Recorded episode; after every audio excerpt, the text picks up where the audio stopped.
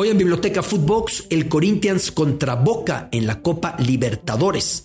Un duelo de alto voltaje, de alta rivalidad, de alta pasión, pero mucho en común, empezando por la pasión que despiertan, empezando por cómo se conformaron sus seguidores con inmigrantes en Sao Paulo y Buenos Aires respectivamente, empezando por una suma entre sus aficionados a nivel mundial, algo así como 70 millones de seguidores entre Corinthians, el Chimao y Boca, los Bosteros, hoy en Biblioteca Footbox. Esto es Biblioteca Footbox, un podcast con Alberto Lati, exclusivo de Footbox. Biblioteca Footbox, les mando un gran abrazo con el placer de saludarles y en esta ocasión girando porque también muchos me van diciendo que por qué no lo hacemos tanto, que vamos mucho a Europa, que vamos mucho a África, que vamos mucho a Asia, girando hacia Sudamérica, hacia la Copa Libertadores de América, en la que se enfrentan Corinthians y Boca Juniors, en la que se enfrentan dos de los equipos de mayor pasión en el planeta. De ninguna manera un Brasil contra Argentina, porque obviamente la gente de Palmeiras, la gente de Sao Paulo, la gente de Santos, grandes rivales en la región paulista de Brasil del Corinthians, no quieren que gane el Corinthians. Y porque obviamente River e incluso los otros grandes como Independiente, Racing, San Lorenzo no quieren que gane Boca. Así es el fútbol a nivel de clubes en Sudamérica. Me he granjeado muchas polémicas porque yo soy de los que dice humildemente que yo le voy al que represente a México siendo mexicano en lo que sea.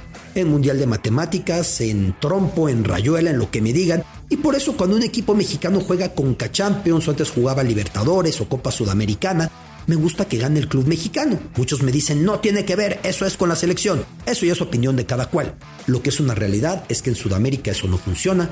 Como en la pasada final de la Champions, los del Everton querían que el Madrid ganara, como sucedió. De hecho, hubo un anuncio maravilloso en el que aparecían los futbolistas del Everton fingiendo que eran españoles de toda la vida y hablando de toros. Y lo mismo, obviamente, los barcelonistas, los colchoneros, querían que Liverpool, como al final no sucedió, se impusiera. Entiendo, lo mío puede ser una excepción, pero igual ya es un asunto muy personal. El asunto es que se encuentran dos equipos con semejante poder de convocatoria que si entre sus dos aficiones hiciéramos una suma, llegaríamos a los 70 millones de aficionados de los dos. Se calcula que el denominado Chimao o equipote, como llaman los brasileños al Corinthians, hay unos 40 millones de seguidores.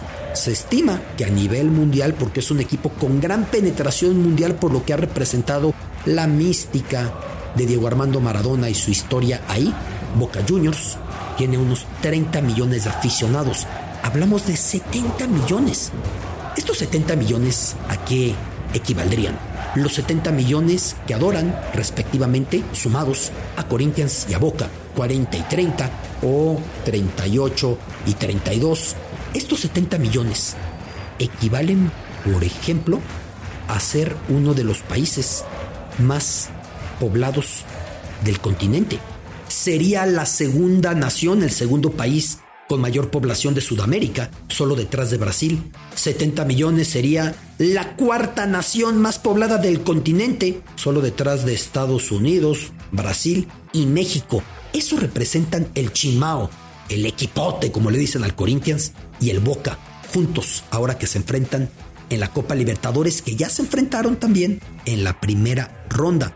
Popularidad al máximo, aunque en el caso del Corinthians con una peculiaridad en la Copa Libertadores no se ha comportado acorde a lo que su historia de gloria, a lo que su nivel de convocatoria representa. Solamente un título que cosechara el Corinthians en 2012, precisamente frente a Boca, un día de semejante impacto que Juan Román Riquelme ahí anunció uno de sus adioses del equipo bostero, del equipo boquense. El Boca a su vez, en esa final, buscaba su título 7 de la Libertadores con el cual alcanzar al líder histórico que se mantiene ahí arriba, el Independiente de Avellaneda. Sin embargo, ese día se impuso el Corinthians para su primera corona. ¿En qué se parecen Corinthians de Sao Paulo y Boca Juniors de Argentina o de Buenos Aires? Lo primero, en el representar a los más esforzados, golpeados, marginados, sacrificados inmigrantes que llegaron respectivamente a Brasil y Argentina en un periodo de tiempo muy similar, porque muchos pensaban que ir a hacer la América era ir a Estados Unidos, pero conforme hubo restricciones de migración, muchos otros tomaron la vía sudamericana y Sao Paulo. Y Buenos Aires fueron de los que recibieron a mayor cantidad de inmigrantes. Corinthians, por ejemplo, se distingue de su más acérrimo rival, el Palmeiras, por la procedencia de los inmigrantes. El Palmeiras se llamaba Palestra Italia, de hecho por ahí hay un podcast, una biblioteca Footbox dedicada al gran Palmeiras de Sao Paulo.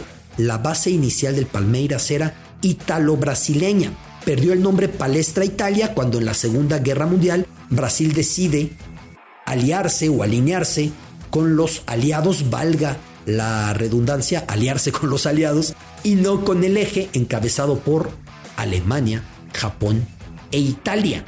Y se prohíbe toda alusión a Italia. Y como el equipo se llamaba Palestra Italia, lo obligan a cambiar de nombre y ya nace lo de Palmeiras. En tanto, el Corinthians, a diferencia de este equipo de filiación tan italiana, sobre todo iba a tener a inmigrantes portugueses, que era la mayoría, aunque también japoneses que llegaron tantos como para que Sao Paulo sea la urbe con más japoneses fuera de Japón, balcánicos, alemanes, polacos, afrobrasileños recién liberados del yugo de la esclavitud.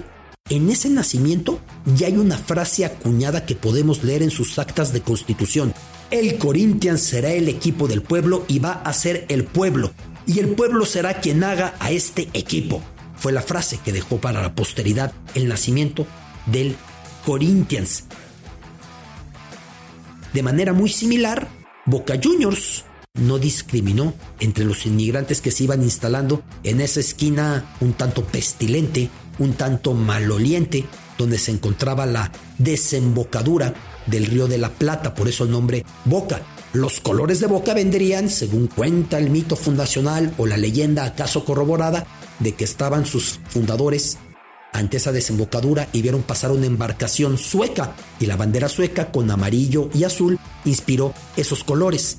El apodo de Boca, lo de Xeneises, viene también del dialecto genovés de donde llegaban muchos de los trabajadores, de los inmigrantes más sacrificados a esa Argentina que tenía las puertas abiertas y se iba saturando día a día a día en ese barrio de La Boca. El Juniors pues viene del inglés, como muchos otros nombres de equipos, la influencia inglesa en Argentina era más grande que en otros países latinoamericanos y también por ser los creadores del fútbol moderno. River Plate, que pensando que traducía correctamente el Río de la Plata, pues no se les ocurrió ponerle Silver Plate, lo pusieron como River Plate y así quedó. Pero con River hubo una peculiaridad que también surgió en ese barrio de la Boca, que también surgió en esa desembocadura del Río de la Plata, aunque no tardó en mudarse, irse a otro sitio y pasar a representar a una capa social mucho más afortunada. Repiten los hinchas de un lado, los argentinos, repiten los torcedores del otro lado del brasileño, que un Boca Corinthians es una especie de Argentina-Brasil. Eso dicen los corintianos, eso dicen los boquenses. Aunque como ya decía antes, los rivales de estos equipos evidentemente prefieren ir con el que está enfrentando a Boca o a Corinthians. La realidad es que son dos equipos con un nivel de cariño, un nivel de devoción muy especial. Lula da Silva, el polémico mandatario brasileño que busca regresar tras haber pasado por la cárcel, pues de hecho lo detuvieron viendo un partido del Chimao, del Corinthians. La base del equipo es de trabajadores, es del pueblo, es obrera, como aquella frase con la que nació cuando se estaba constituyendo y en el acta se escribió que el Corinthians tenía que ser el pueblo. Lo del nombre Corinthians no lo tomaron por su afición griega, no lo tomaron pensando en Corinto o en la columna Corintia, en la arquitectura clásica o neoclásica griega. El nombre Corinthians vino del Corinthian Football Club inglés, un equipo que tuvo tal nivel de influencia que propició que el Real Madrid se quedara vistiendo de blanco, que influyó para que el Corinthians se quedara con este nombre. Un club que ya desapareció que tuvo una influencia enorme, que jugaba de manera espectacular, que vino desde fines del siglo XX y en 1939, aunque luego lo han querido relanzar, terminó por desaparecer, sobre todo por su vocación de jugar con futbolistas amateurs y no ceder ante el profesionalismo que otros clubes ingleses llevan lanzando. Hizo giras, terminó por influir para que naciera el equipo de Corinthians de Sao Paulo y entonces ahí quedó esa historia. En esas giras también influyó para que el Real Madrid se decidiera por el color blanco. Esas giras célebres en las que se recuerda que fue a jugar hasta Sudáfrica, que fue a jugar al este de Europa, que fue a jugar a Estados Unidos, que fue a jugar a muchos sitios enseñando cómo se jugaba el fútbol. Este equipo del Corinthian Football Club influyó para que el Corinthians se llame de esa manera. Ya luego surgió el Corinthian Casuals FC, sucediendo aquel equipo y ese sigue completamente vivo y buscó tomar el relevo del equipo del Corinthian de hecho, su uniforme suplente es precisamente en blanco como aquel que influyera en el Real Madrid. Carambolas de la vida. Luego el Leeds United dejaría su viejo uniforme para vestir en blanco inspirado por el Real Madrid. Pero esa es otra historia que ya hemos tratado en otra biblioteca, Footbox. De ahí vino el nombre del Corinthians. En cuanto a Boca Juniors, por esa desembocadura, por esa boca en la cual llegaban a su nueva vida, a su nueva casa, si es que había casa, a su nueva rutina, a ir mezclando vocablos italianos o sonsonete italiano para hablar español y generar para siempre ese acento porteño, ese acento argentino, esa otra manera de comunicarse, incluso distorsionando las conjugaciones de los verbos en relación a cómo se hablaba en España o a cómo llegó a México. Esa boca, esa entrada y de ahí la pasión por el boca de los más humildes inmigrantes, de ese crisol, de ese mosaico similar la pasión por el Corinthians en esa otra gran urbe, Sao Paulo, y pensar que entre los dos que se enfrentan en Libertadores juntaríamos a la cuarta nación más poblada del continente, reitero, detrás de Estados Unidos, Brasil y México. 70 millones de feligreses con Corinthians y Boca, rivales en esta Copa Libertadores. Biblioteca Footbox. Esto es Biblioteca Footbox, un podcast con Alberto Lati, exclusivo de Footbox.